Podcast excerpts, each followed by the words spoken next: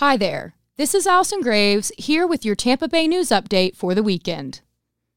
Tampa Bay Rays principal owner Stuart Sternberg said this week that the team remains committed to its plan to split future seasons with Montreal starting in 2028. But he also left the door open to staying in Tampa Bay full time, even though he admitted he doesn't see it happening. So, what would it take to keep the Rays in town? According to Sternberg, a massive increase in attendance this season. Sternberg said if ticket sales increase enough to match the league average, that he'd be silly not to consider the team staying put in Tampa Bay.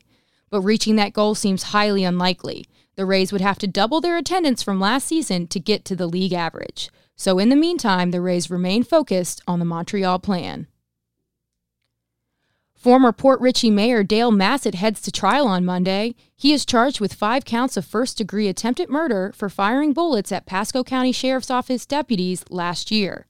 But Massad's attorney will argue that he is immune from prosecution under Florida's Stand Your Ground law. Massad's defense argues that he thought the deputies, who entered his home around 4:30 a.m., were criminals. That defense could push his attempted murder trial into uncharted waters. Massad's attorneys and local legal experts say they know of no previous stand your ground cases like this. Massad, who was the subject of a Tampa Bay Times investigation last year, had a tumultuous time as mayor of Port Richey, rife with drug use and political intrigue. He had already been convicted of conspiring to obstruct justice, and a trial for practicing medicine without a license is set for May. Tampa Bay anglers love to reel in snook. Redfish and sea trout are also popular with fishing fans.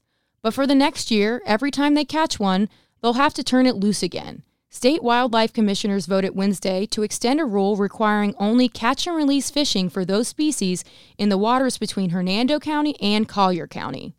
The rule, which will now continue through June 1, 2021, was originally set up to give those species a chance to recover from the massive losses they suffered last year during the red tide algae bloom.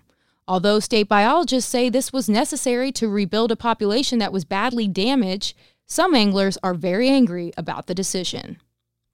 For these stories and more, including coverage of the Tampa Bay Vipers home opener on Saturday, visit tampabay.com or pick up a copy of the Tampa Bay Times.